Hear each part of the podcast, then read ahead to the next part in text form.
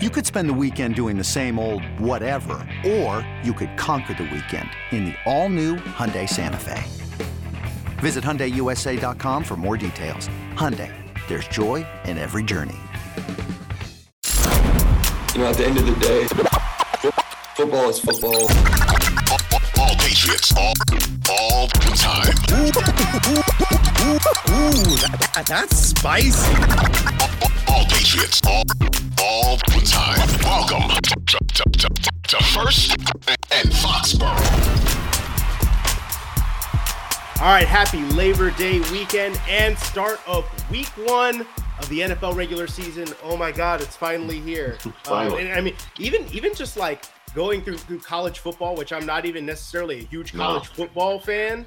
Uh, I I even had a little bit of fun watching that. But that voice that you're hearing on the other side of this is former New England Patriot Super Bowl champion Matt Chatham, whom I've kind of interacted with at Wiles through the Twitter Twitterverse. But this is my first time actually speaking to this man. And you know what? You you said something. I'm, I'm gonna set this up for you. I'm, I'm, I'm gonna throw you the lob right here. Okay. You said that um, it didn't really feel like Labor Day weekend for you because you have uh, some some big stuff going on right now in the food world. Why don't you tell the people what's going on?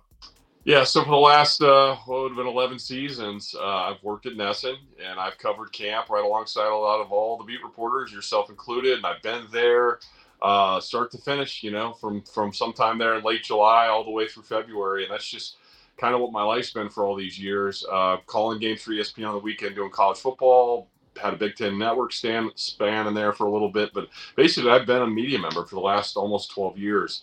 Uh, and when I was done at NESN I was in a contract that expired at the end of January, I've been sort of jonesing to get into food products. I went to Babson and got an MBA uh, right when my career ended uh, in New York.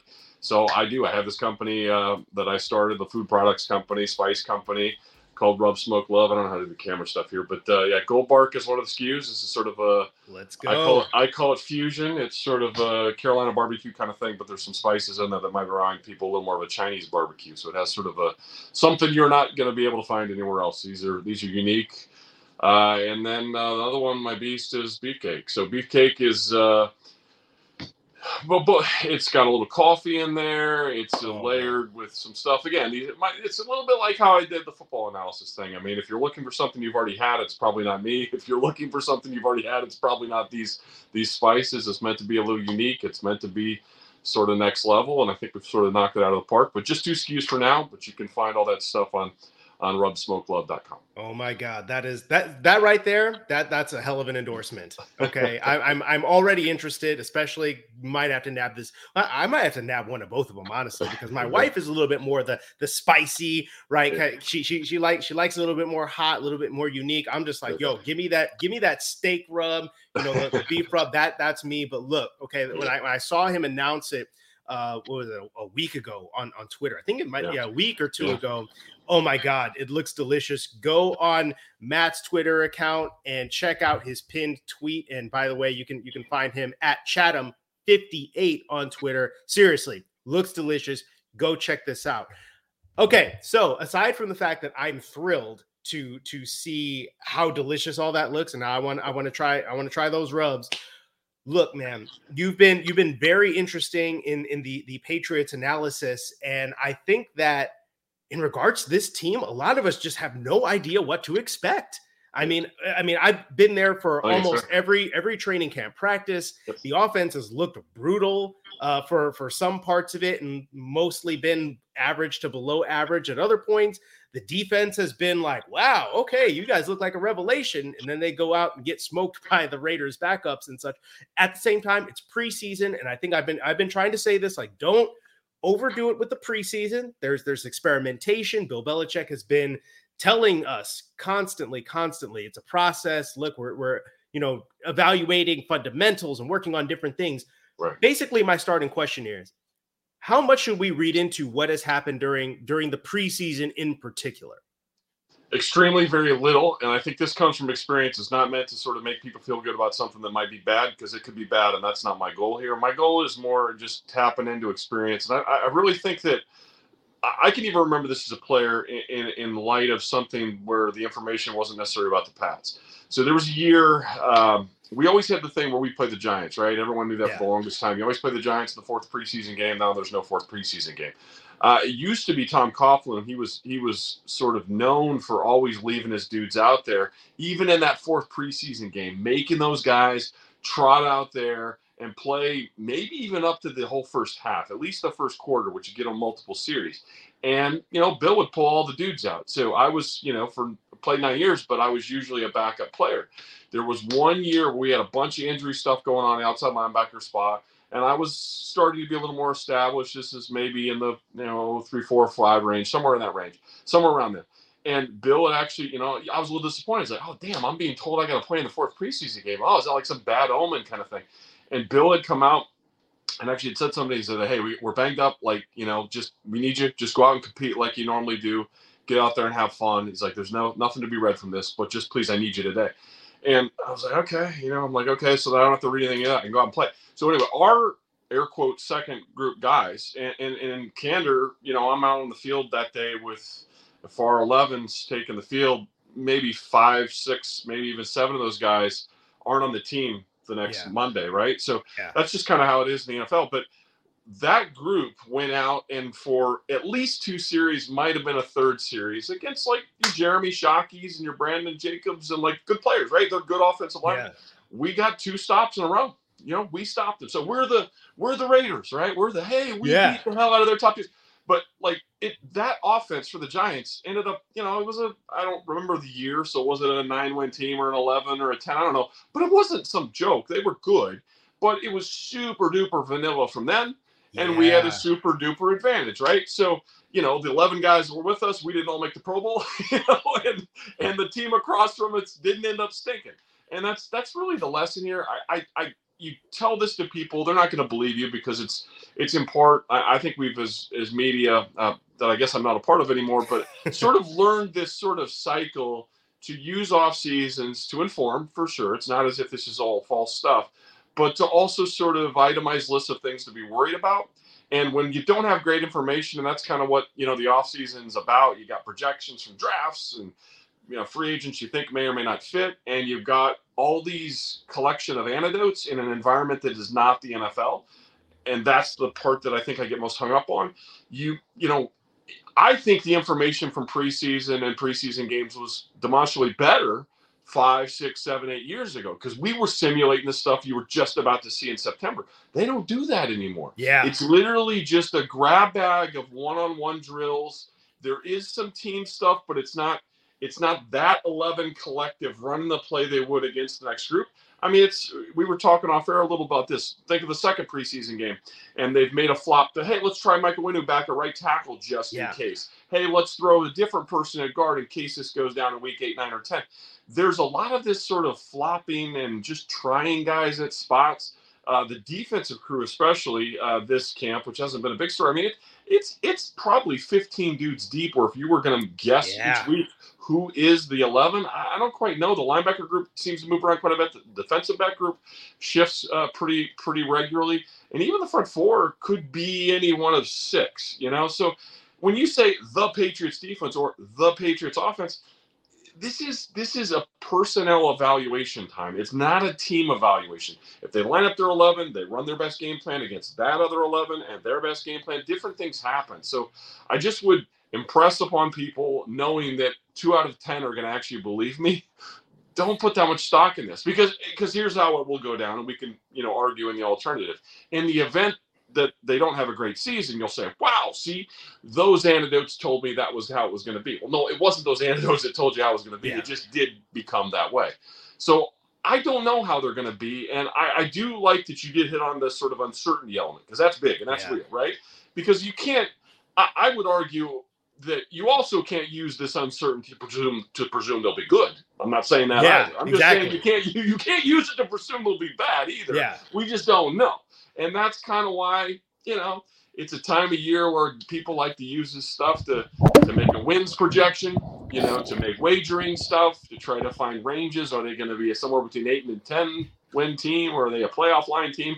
We just don't know. And because of the uncertainty with a change in coordinator, because of some uncertainty with a second year player that's making the change as that's happening, because of the real deal top line item for me, and I know not for a lot of folks out there, but the top line item for me is a team that couldn't force another team to punt in the playoffs, right? Yeah. They gave up 47 points. They couldn't uh, force a team to punt. So how that's not uh, the top story from a are they going to be good or not? It's that change. Can they get back to where they were for two thirds of the season a year ago with a with a markedly different group of guys?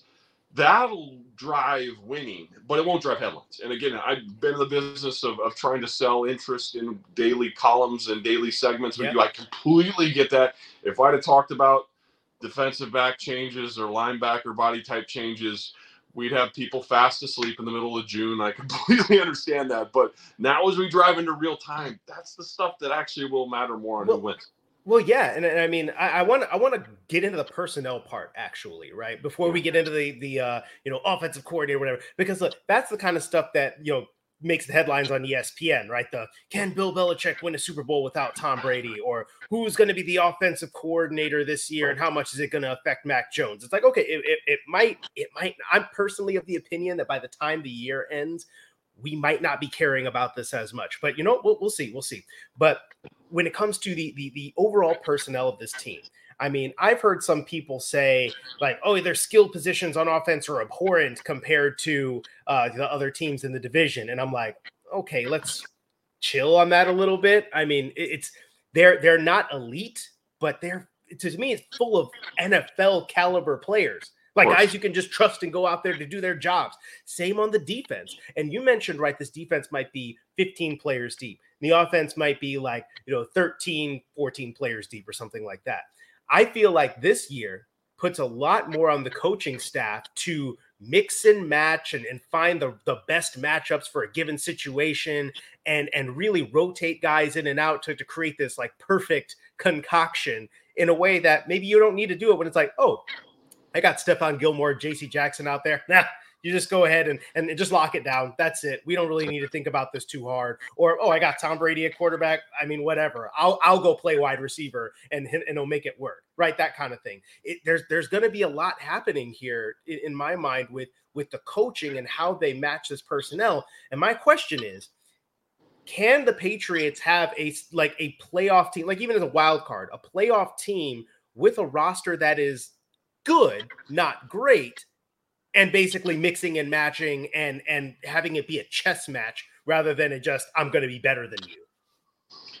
Yeah, so I think one of the one of the sort of traps of of NFL talk that I've noticed over the years is the quality of roster conversation, and I, I really think this often happens because the way it's best adjusted is a known, like when you're comparing the other 31 of generally, this is a, just a, a big rule, three names you know, maybe a fourth name you know on each side. And that drives the conversation. Strong roster because they got four strongs and four strongs and wow, across the board. The Pats have one of those rosters where Christian Barmore could easily pop into this conversation of a top 10 interior. He could. But when yep. people do the glance by, drive by, they're not counting him as that right now, right? You go in one month of football and all of a sudden, oh shit, he plays at that level. And okay, never mind, right? Kyle Dugger is exactly like that. Kyle Dugger is yeah. a guy who, lo- who locally gets the appreciation. Locally, we see he's sort of on the cusp of being a Lawyer Milloy, possibly Rodney kind of guy. Like he is aggressive. He's got leadership qualities. Dev goes over his skis about. Like they know who he is the lighting the lighting guards on fire in yeah, run support. Absolutely. Oh my god. Yeah, like he's a he's a, a, next level guy. But when somebody does a drive by with this roster from Cleveland, or from Arizona, or from from Jacksonville, they're not counting those guys. They're counting those. Yeah. Those are okay guys. Those are okay guys. And all right. it takes, and this happens year after year after year. All it takes is one hot month and a start of three and one or something like that, or a couple of those knockout blows that they show on Sports Center, and they go, wait a minute, you know what? And this happened with Micah Onwenu a couple years ago he was a bad bad old line because nobody knew who the hell Mike was. Mike comes out and plays. PFF has him off the charts for game after game after game and say, "Oh, never mind, he's pretty good." So when you say it's average, not you, but I'm saying when when the perception is average or below several, average, yeah, when several of these guys are quite a bit better than that, but people just don't know about it. Christian, I would put Christian in that category. I would put I, I would put Cole in that category. We just don't know, but you get Yeah, you, you get four know. to six to seven great weeks out of and all of a sudden, wait a minute. Rationalize why he took him there makes a ton of sense, and he's playing at a high level. So the point is, how good half a dozen of these guys are isn't known. So it's easy to say they're probably pretty good, but not the best, not the worst, because that's just like a hedge. That's just a safe way and a safe place to be because you don't want to be like it's the best in the league. And and again, collection of best talent doesn't mean best winner or the team that's going to win the thing anyway. But I just think when you prognosticate off of you know a bunch of unknowns, like the two Jones brothers, we don't know what to get out of that. They may be one or two of them may be big time uh, end-to-end contributors. Same with Jonathan, who's been here for years, who might not be playing boundary.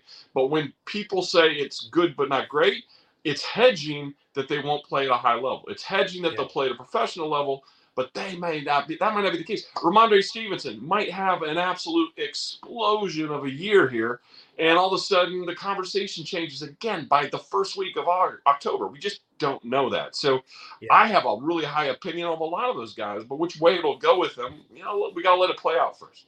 You know what? There there are a couple of players that come to mind when when I think about what you just said, and and main. So one guy is Tyquan Thornton, and just thinking like, Okay. man, what I saw of him, he was he was gonna play. He was gonna play a lot more and a lot sooner than people thought he was going to because he was he he really picked it up in a hurry. He was clear. He, he got better every time he hit the practice field.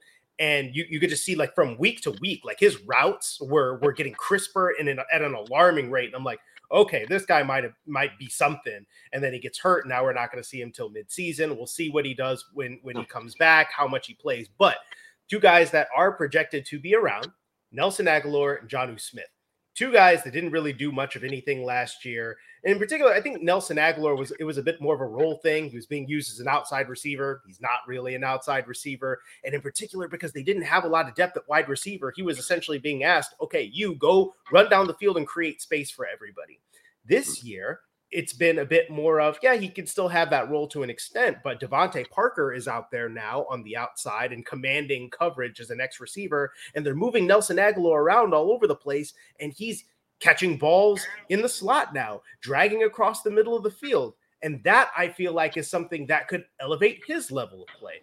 Jonnu Smith, I think that they've done a little bit more with him in terms of moving him around, making him a, a, a focused target in the passing game. I think that might elevate his level of play. So there, there are certain guys that you think, well, they sucked last year. They didn't do anything, so we can't count on them this year. And it's like, you know what? Maybe they won't have a great year, but from what I've seen, we might be able to expect better from him. And so I feel like that is part of the discussion there is we are looking at certain players based on past performance or or, or projecting ba- on, on like what we think they're going to be in the future like eh, you know they might be fine or oh my god i think kendrick bourne's going to be awesome and now he's in the doghouse you know so it's like there we don't the truth is we don't know what these guys are going to do in the season Yeah, and I, I think okay, so we we you covered sort of all the names, and, Yeah. and each one has their own sort of no, but each one sort of has their own unique circumstance, and I, I think it's it's plausible, and that's why this that's why football's fun. That's why I prefer to cover it and talk about it this way, as opposed to we know we don't know, and and really, I don't think anyone out there should be surprised if if Jonas Smith has 600 yards and has a big year and his role dramatically increases. But then the guy, in the event that it stays flat like it was a year ago, there's that same person out there that said, I told you so. And that wouldn't be surprising, right? But neither is more likely than one or the other. Uh, it really isn't. Jonnu has a history in the league prior to here that's better than what we saw a year ago. And if as long as there's no physical limitation, it could be one of those two things. You'll be really happy about one and less so about the other.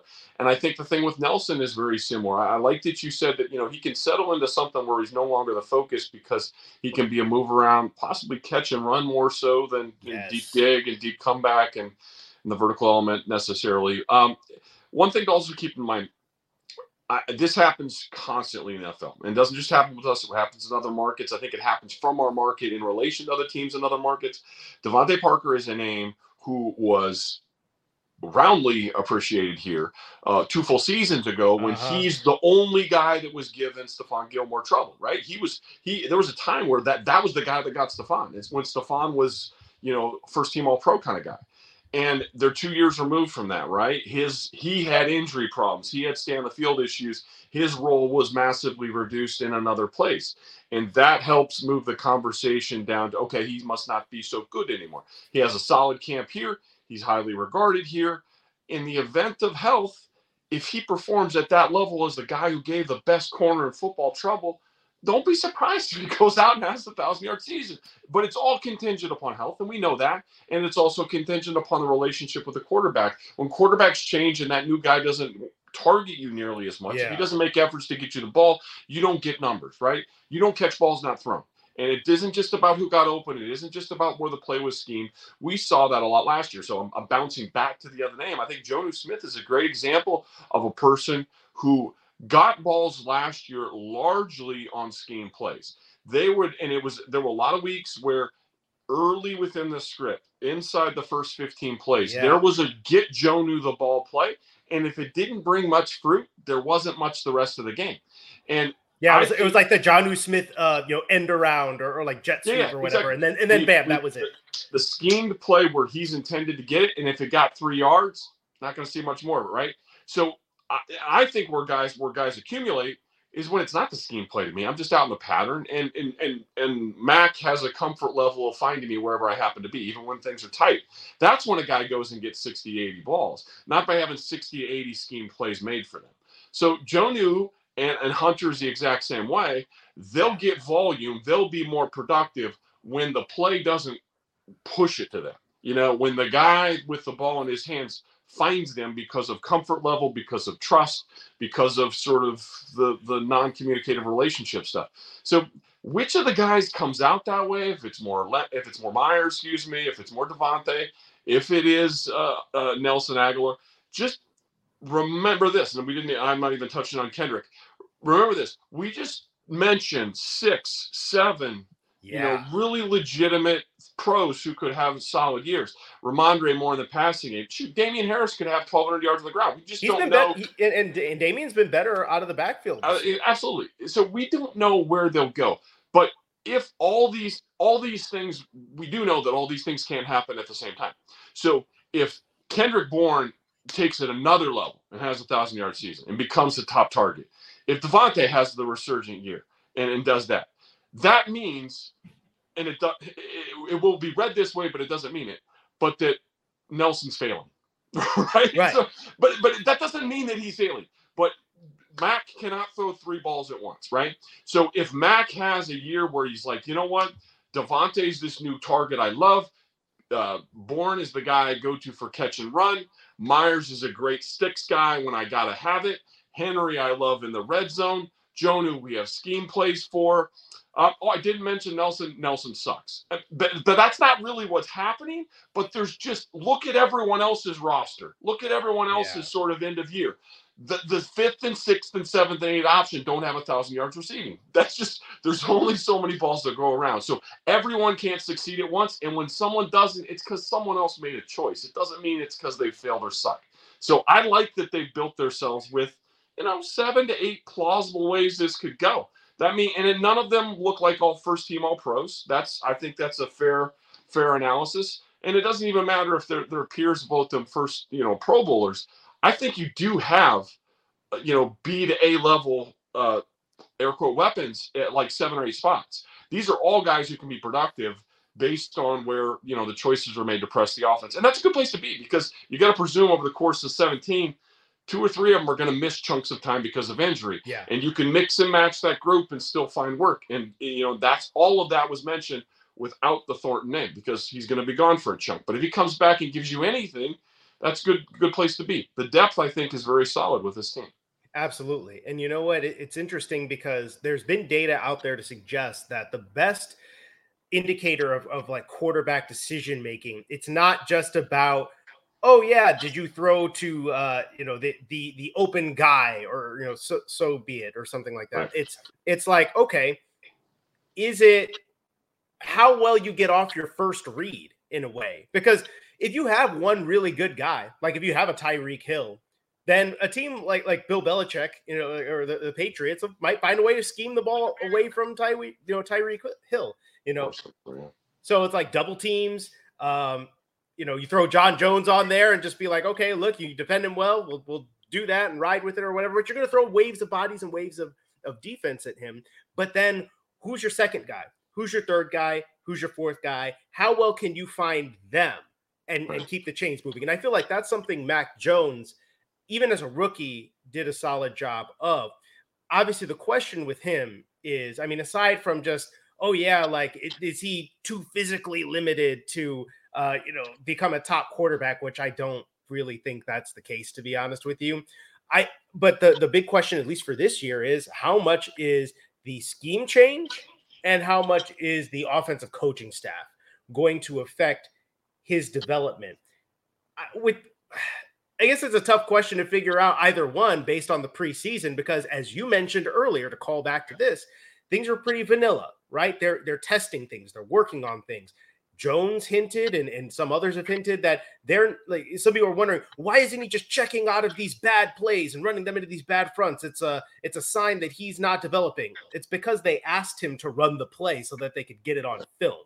Right. So I mean this, this is all essentially practice. It's glorified practice. But yes. when the season begins, do you think that this you know, kind of maybe even more balance to the outside zone stuff versus what they've done in the past, that it could negatively affect the offensive performance? And how much, if at all, do you think the Matt Patricia, Joe Judge, whatever triumvirate thing that they're doing could hurt him this year?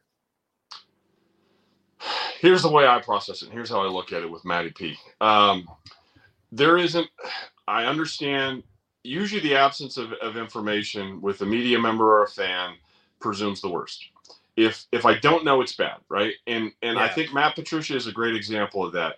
They don't know what he knows. They don't know what players who have played for him know about him. So, in the absence of a bullet point on Wikipedia, in the absence of something to tell me that this will work, I presume that it won't. That's just that's just how it works in media. They would feel. Uh, I I feel like there's a segment of the fans in media as well that would feel more comfortable with a guy who played who'd been the OC at Ohio State for the last 12 years, who was taking over the gig in the spring now, as opposed to Matt, 19 years in the NFL, uh, just having not called that stuff. And and I know that that I know that personally to be completely backwards. Experience in the league is not just I called plays at this college and now I'm going to call different plays for you and teach to different people. The OC's number one job, more than picking the Madden play and pushing the two buttons, is to teach it to the scheme during the course of the week. It's really important. It's it's, it's the part that is really hard to communicate to people that haven't had don't have this background and haven't been in these rooms. But it, it's really less about you know picking up the giant sheet and the OC you want is the one that's better picking the right one the OC is the one who's in there at 3 a.m. Uh, with the rest of the staff, 12 dudes in a room, filtering filtering through the 180 plays to come up with the 35 to 40 they're gonna they're gonna target for that week. And then the OC's job really and DC. I mean, obviously I see it more from yeah. the other side of the ball, but it, it's it's in the same regards. I put a lot less focus on which guy chose if we were playing cover four or cover two or which pressure, which tag we went. It wasn't who chose what on which down that makes a DC or an OC the thing. It's who teaches it throughout the course of the week, who chooses what's best in the best basket to go into the game with. It's not best play, best whatever, because most of the stuff is meant to fit. So uh, the guy that the guy, uh, let's put it this way hypothetical team, not this team, any other team. A bad OC is a guy who's going to come in who can't problem solve, who can't teach, doesn't really inherently uh, understand what's going on in the receiver room versus the O line stuff with protection issues or back pickups, or just doesn't know how to solve something when shit goes sideways. And eh, there is not a person who's been around Matt Patricia, even in Detroit, where did not work as a head coach, thousand percent. But this is a different gig. There's not someone who's been around this guy that thinks he can't do this. And, and literally, you throw you throw 500 offensive coaches that might be whizzes in high school or college or anyone in a room right now and throw the freaking current bullet points out. Matt Patricia can explain the intricacies of an offensive play and choose the correct one, or then when shit goes sideways, tell you why it was wrong and then make the adjustment as good as anyone out there. He's one of the brightest football people I've ever been around. Now, if we if we took him and reason things have soured on him uh, Yeah. locally is because they can't, you know, erase the last three years from their memory. But he's still the defensive coordinator here, wearing the, you know, the Goodell clown shirt coming off the plane that was beloved because of the game plans he kept putting together that went so well. That guy knows football, right? So if you to feel more comfortable because you had Mike McDaniel, the hot new OC Yeah. from some of the place, if he hadn't got the head coach job and he'd been in here doing this, hired to, to Bill's staff, it wouldn't be any less rough over the course of a short training camp. Most likely, yeah. stuff up into news. It looked the same. It really wouldn't be that much different. And you give them you give them leash because hey, there's a change in young quarterback and blah blah blah. So just understand, Bill's job is to evaluate staff's ability to grasp it, to teach it, to tell you what it is you're supposed to do, and to be able to discern when you don't do it, why you didn't, and how to make the adjustment. That's the gig. You're telling what the the hedge you'd have to make, the gamble you'd have to make to say that Matt was the wrong choice to do it, is that basically Bill isn't good at judging who can handle this stuff, who, who can process this stuff, and I think that's a poor bet. I, I really do. Now I don't know much about Joe Judge. So uh, how he sort of communicates quarterback related things, I can't speak to, but the greatest coach ever says he can. So I have a hard time betting against that. Does that make mean he's going to be the new Mike McDaniel from all this? No, I don't know that. But but he understands the gravity of the situation. It's not as if Bill doesn't know what every fan and media member is saying. Hey, you can't ruin the guy's second. year." Of course he knows that. Of course he Yeah. knows that. And It's like you don't you don't think I know what I've got here in a young Yes, quarterback who did well. you know what I exactly, and that and that's the point. So the the backstop to all this is Bill himself. If it if if there are struggles and bumps, I'm here to smooth the road because I'm a a, a a pant legs rolled up, arm sleeves cut off in the practice with each position group and scheme Yeah. throughout the year. And he's not like Marv Levy of years ago or Dick Vermeil when those guys were sort of venerable figures in the 70s. They were overseers. They weren't coaching position groups. Bill still wears cleats occasionally to practice. Yeah, right? yeah, he does. So The it's- first day, first day of camp. First day. It's not camp. as if he's cutting them loose and saying, I'll be up on my whistle upstairs. Good luck to you guys with the offense. Bill's in the staff meetings, in the quarterback reading, meeting rooms. He's going back to O to, to the, he's an overseer for really everything that goes on. So I, I just don't understand.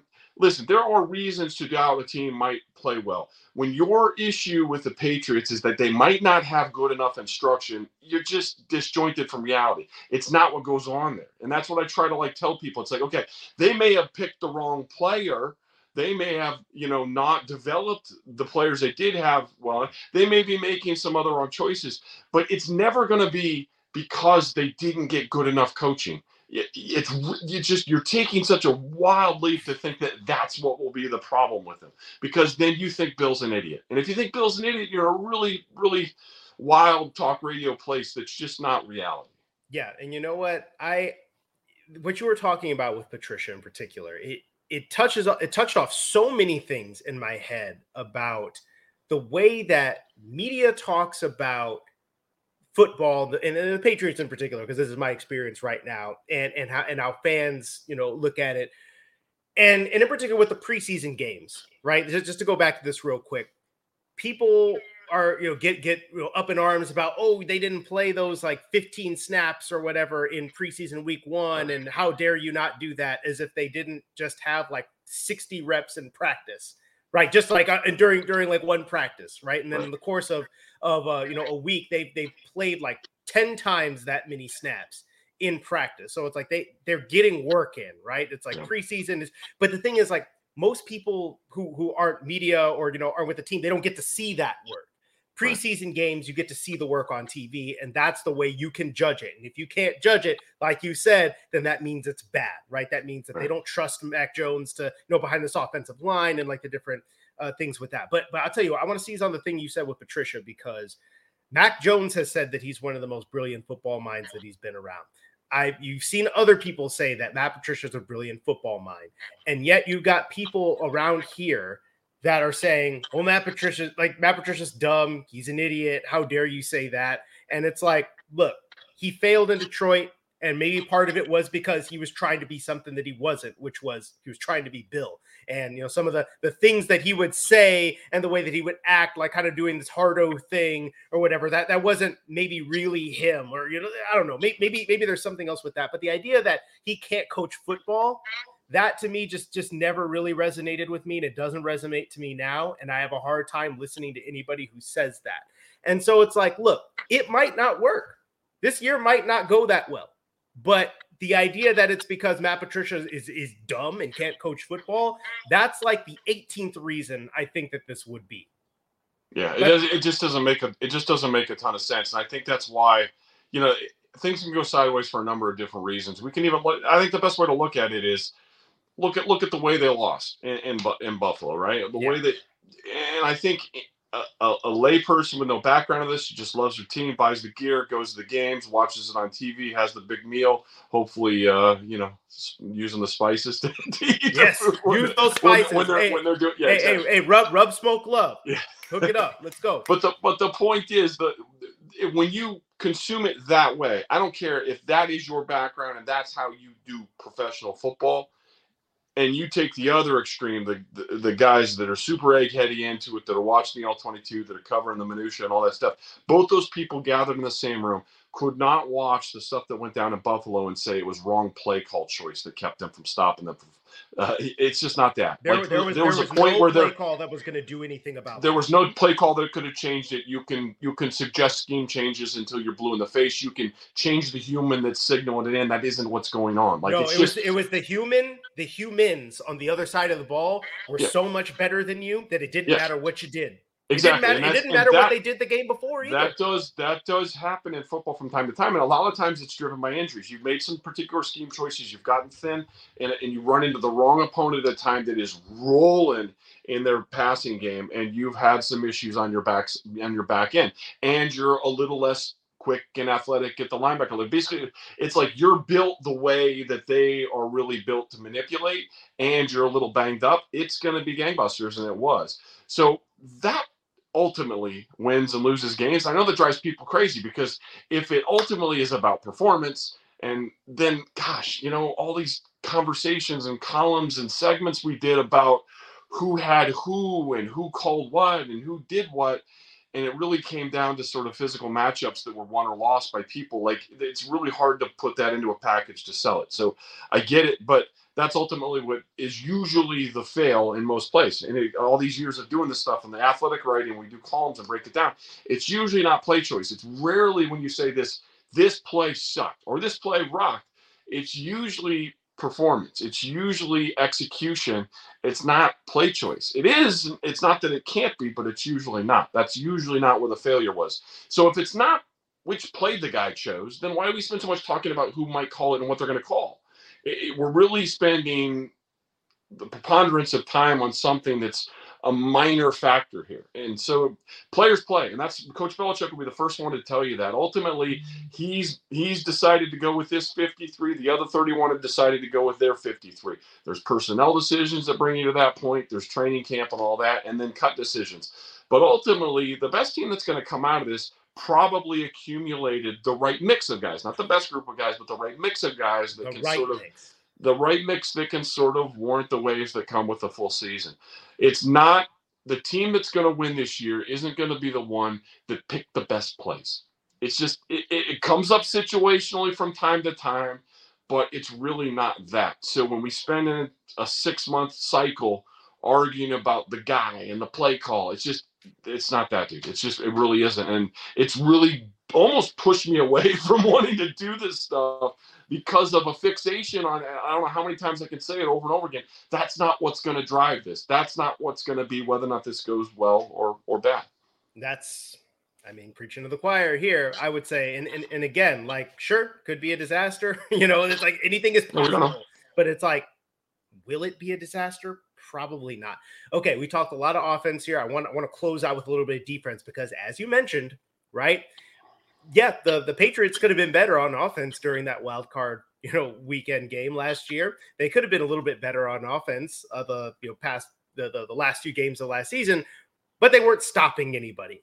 So now we got to figure out if this version of the defense can stop people. And one thing that people have fixated on is the fact that there's no one true lockdown cornerback here. Jalen Mills looks like he might be your cornerback one. John Jones has been a really interesting person to stick on the outside. I think he, I mean, he, he looks like John Jones. I mean, he's he's he's competitive in coverage. He's he's quick. He's in people's hip pocket. That's what he does. Myles Bryant, he's you know a veteran competitor, right? Um, Marcus Jones, I like the things that he's that I saw from him. Jack Jones too, but they need a little bit of seasoning here. So that's one thing. Then the linebackers are another, where people were saying in the draft, we need to get one of those fast sideline to sideline linebackers, get your Fred Warner or something like that they decided to roll with Ja'Whaun Bentley and Raekwon McMillan. They traded for Mack Wilson. So again, it seems like it's a bit more of a look, we are trying to create as many possible matchups that that we can use against these these fast athletic versatile teams rather than okay we're gonna we're gonna try and, and reach for like this one big name that's gonna that's gonna save it all and my question to you is and again we've we've kind of touched on this from the offensive standpoint here is that going to be enough when Tyreek Hill and Jaylen Waddle come to town, or Josh Allen and Stefon Diggs and Gabriel Davis come to town?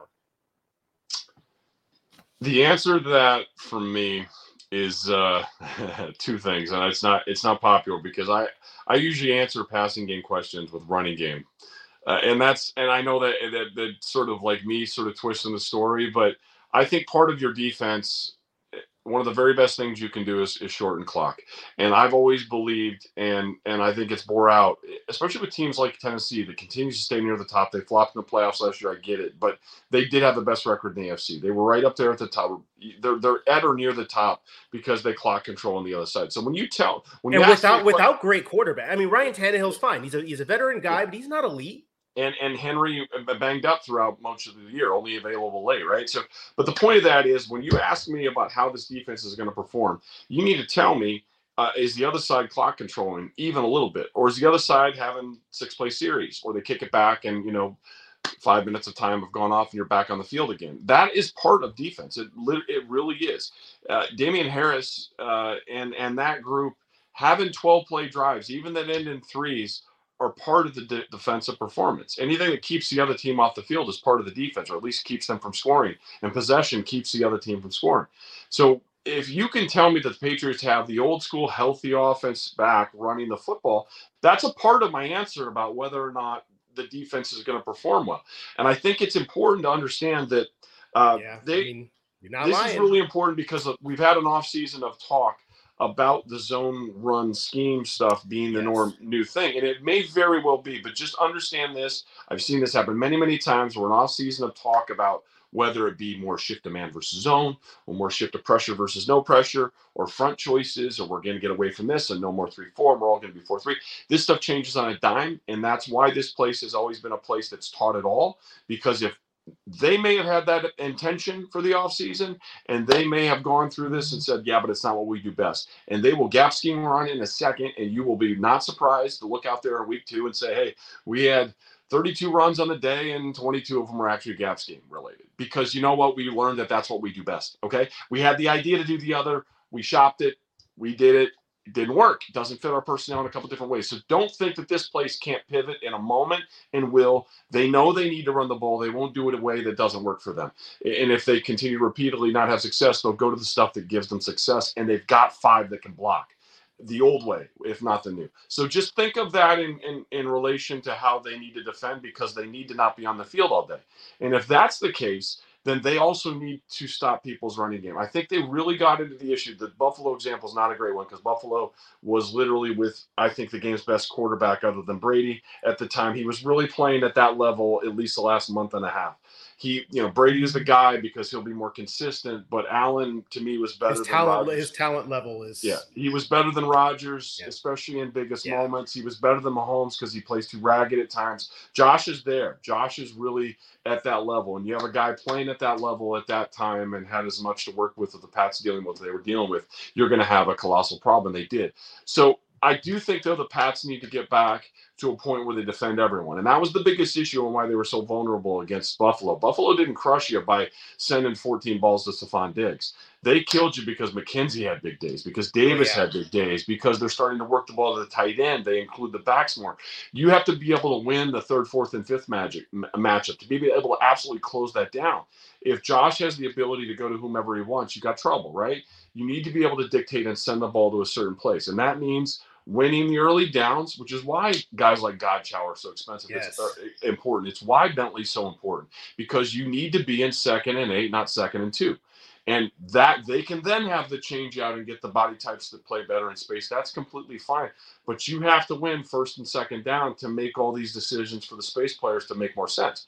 And I think what you should feel good about with the Patriots is that they've got intriguing options from coverage. I mean, we haven't even talked about Adrian Phillips. The guy was a monster last year Yeah. and has been like quiet all day. I mean, we haven't really has there been an Adrian Phillips blurb throughout the offseason? I don't remember that, but He's still a- he's, he's still just doing his thing. I He's mean, that's the thing. Flies under the radar. He's a massive figure in this defense. Him and Dugger and however Jabril Peppers is really kind of like those guys is going to fit into all this, and how they'll use Dev as an older player that still has it but can, you know, just do a lot of different things. You do not have, as we sit here today, uh, a J.C. Jackson of the last couple seasons, Butler prior, or Gilmore prior to that, Butler prior to that. You do not have a guy that, you know, if we're walking into each and each consecutive week, we presume that this go guy goes and covers that guy, and then you figure out the scheme from that. That's not who they are, at least until otherwise proven. Mm, you know, maybe maybe Mills is that kind of player. We don't know, but unlikely because his profile hasn't been that in the past, and unlikely because Jonathan's hasn't. So it's a mix and match group, but. I guess I would much I would feel more comfortable if, if I was calling plays as a defensive coordinator and having to to hold people down. If I felt really good about the six coverage players I had out there, as opposed to feeling excellent, wipe my mind, don't even have to care about the one, feel pretty good about the two. I know I have a vulnerability at three and four. Hope to God we don't hurt get hurt at five because then we got to put somebody on here who's not ready to play. That's not who this team is. They literally have, and I didn't mention Bryant, they have a bunch of guys who can win their matchup, and that's important. I think that's very helpful, and they weren't at that spot in, in January of last year. So, you know, health has to happen. They have to stay high on that. But I think they have a, a diverse group to find multiple ways to win. We saw this, though, unfortunately, in pockets of games last year. And this, especially as things started to go bad, it was the quick score drive.